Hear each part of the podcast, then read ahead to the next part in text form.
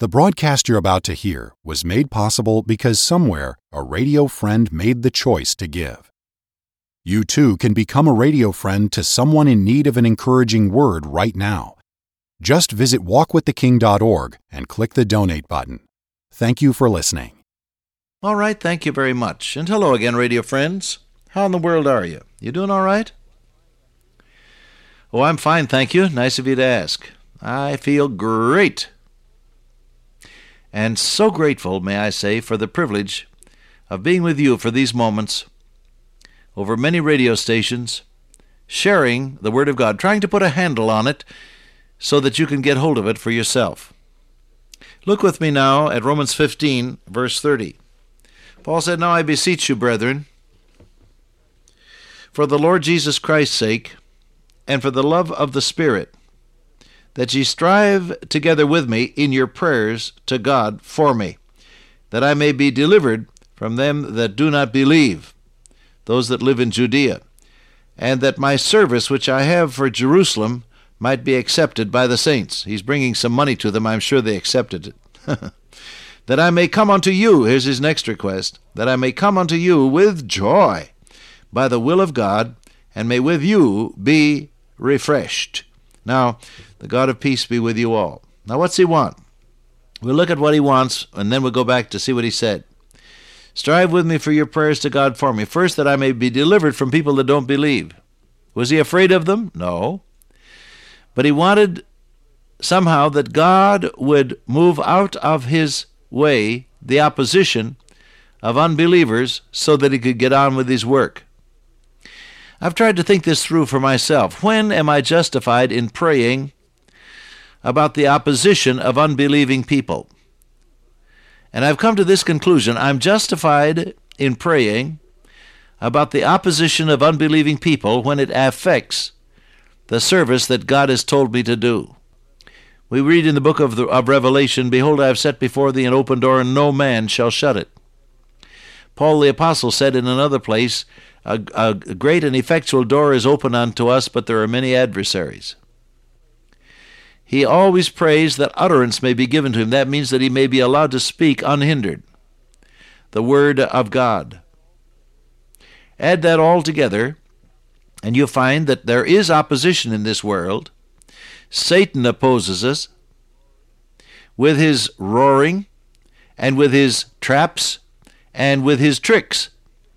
He's the master of dirty tricks. They're called the wiles of the devil. Take unto you the armor of God that ye may be able to withstand all the wiles of the devil. And then we're supposed to pray always so we're not taken in the snare of the devil.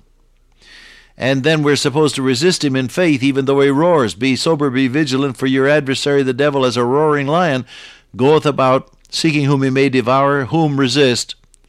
Resist him, in other words, steadfast in faith. So, you take God's armor of salvation, and you take the Word of God, and you resist in faith, and you realize that you're in a battle, but that it's a battle that's already been won for you at Calvary, and so you triumph. 2 Corinthians 2:14 God always causeth us to triumph in Christ. You triumph in Christ because the battle's already won.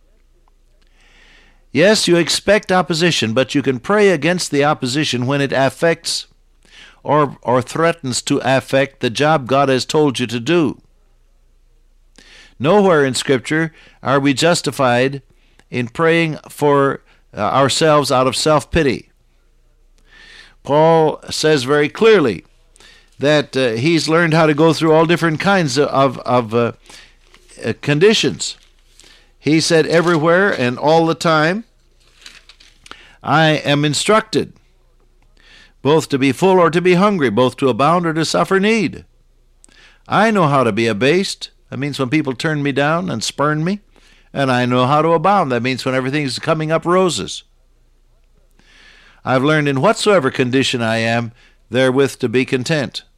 I can do anything God asks me to do because Christ strengthens me. Philippians 4:13. And God will supply all my needs. Now this then is the attitude of the servant of God. I'll go through anything I have to go through with if God tells me to do it because He'll enable me to.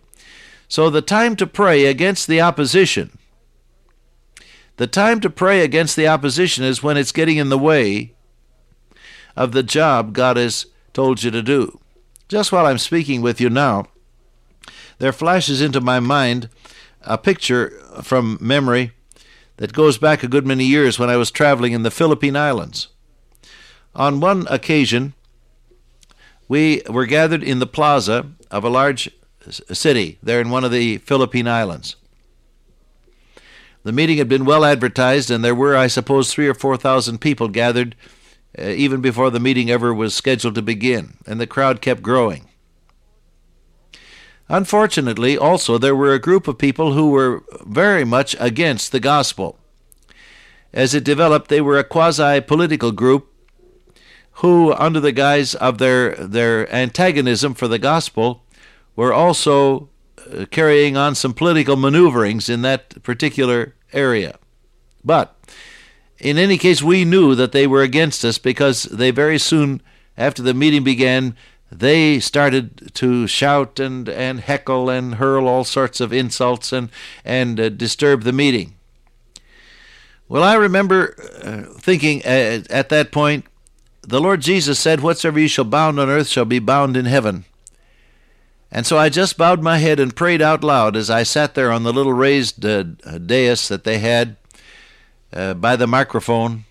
I prayed, O oh Lord, in Jesus' name, will you bind these people and get them off our backs so we can go on with the gospel meeting? And all of a sudden, this political group stopped talking with us and began to talk with some of the people in the crowd round about them, who, it turned out, were a contingent of ministers from another church entirely different from ours, I may say. You can guess what church it may have been. And they turned to them, and the whole group, the hecklers and the ministers from another church, moved out of the crowd on down the street, shouting at each other as they went, and our meeting went on in, in, in calm and peace. oh, I bowed again and I said, Thank you, Jesus. Thank you. God has a way of handling the opposition you can pray against your opposition when it is in line to affect what God has told you to do. You don't pray out of self pity for yourself. You pray out of faith in terms of getting the job done. Does that make sense? God may trust you with going through some very painful experiences. In Calcutta one night we were beset by a crowd of communists who, who tossed all kinds of objects in our direction, pieces of brick and stone and bottles and whatnot, and some of us were hit with them. You don't pray out of out of self pity and say, Oh God, make them stop hitting me. What you do is you pray, Oh God, control this crowd so that we can preach the gospel, which is precisely what we did. And I heard some folk on the edge of the crowd saying to these these uh, rabble rousers who were uh, trying to break up the meeting, they said, You be quiet or we're going to throw you out. And they were quiet. God knows how to control the opposition. That's really all that Paul is saying there. He says, Pray for me, strive with me. And that word strive is agonize. We'll, we'll get back to that in a minute. But he says, Strive with me, agonize with me in intercessory prayer so that I'll be delivered from unbelieving opposition so I can do the job that God has asked me to do. He said that my service which I have for Jerusalem may be accepted by the saints. He said, I want to bless those people there, and I wish you'd pray that God would keep the opposition out of the way. And then he said, Pray that I can come to you. Pray that I can come to you and be refreshed with you. Well, now, let's go back into verse 30 and he said, I beseech you. This was a matter of deep urgency. He uses one of the strong pleading terms in the, in the Greek New Testament. He said, I'm really pleading with you, brothers, for the, the Lord's sake, and because the Spirit of God has put God's love in our hearts. What is the basis for intercession? What is the basis for praying for other people? Their needs no, not primarily. Not primarily. The basis for praying for other people is number one, because you and they belong to God, for the Lord Jesus Christ's sake. His name is involved in what goes on. That's going to make a very great deal of difference. I said to a missionary one day, as we walked along a street, I said, How in the world do you stand it?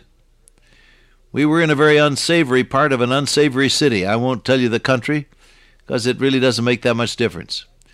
But the sights and the sounds and the smells were simply overpowering. It was like being in the vestibule of Gehenna. It was an upsetting, shocking kind of an experience to yours truly.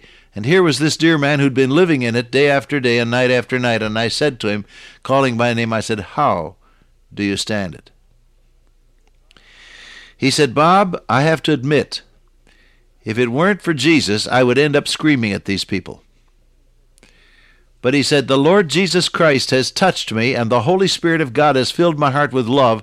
And he said, That makes all the difference. Well, now you see, he was a, a literal fulfillment of this verse, wasn't he?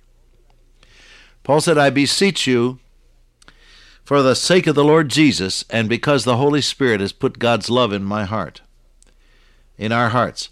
He says, You strive together with me in prayer. The basic reason for praying for anybody and for sticking it out in an, in an unsavory, unpleasant situation and for believing God for victory in the midst of, of seeming defeat, the basic reason is not because somebody else needs it or because you feel like it, but because Jesus is involved. You bear his name. His reputation is at stake people will determine their opinion of Jesus by looking at you and at those for whom you pray. That, my dear friend, is the real reason for interceding.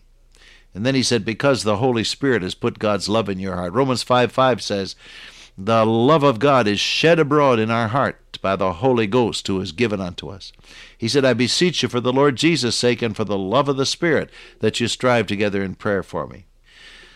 Another reason, then, for praying for anybody is that your heart has been filled with love for them, not just human concern, but divinely given love, because the Holy Spirit of God has filled your life. I think the key to much of the weak and feeble prayer life that we see around us is that people have never yet, some of them, opened every room in their heart house to the Holy Spirit of God. If you have not done this, do it today. By faith, just as you trusted Jesus as Savior, by faith, open every area of your life to the blessed Holy Spirit so that He can control you. You will then know the fruit of the Spirit. Love is the first one. Joy, peace, long suffering, gentleness, goodness, faith, meekness, self control. Open every part of your life by faith to the Holy Spirit of God. You'll be a better prayer as a result. Dear Father, today make us good prayer warriors. In Jesus' name I pray. Amen. Till I meet you once again by way of radio, walk with the King today and be a blessing.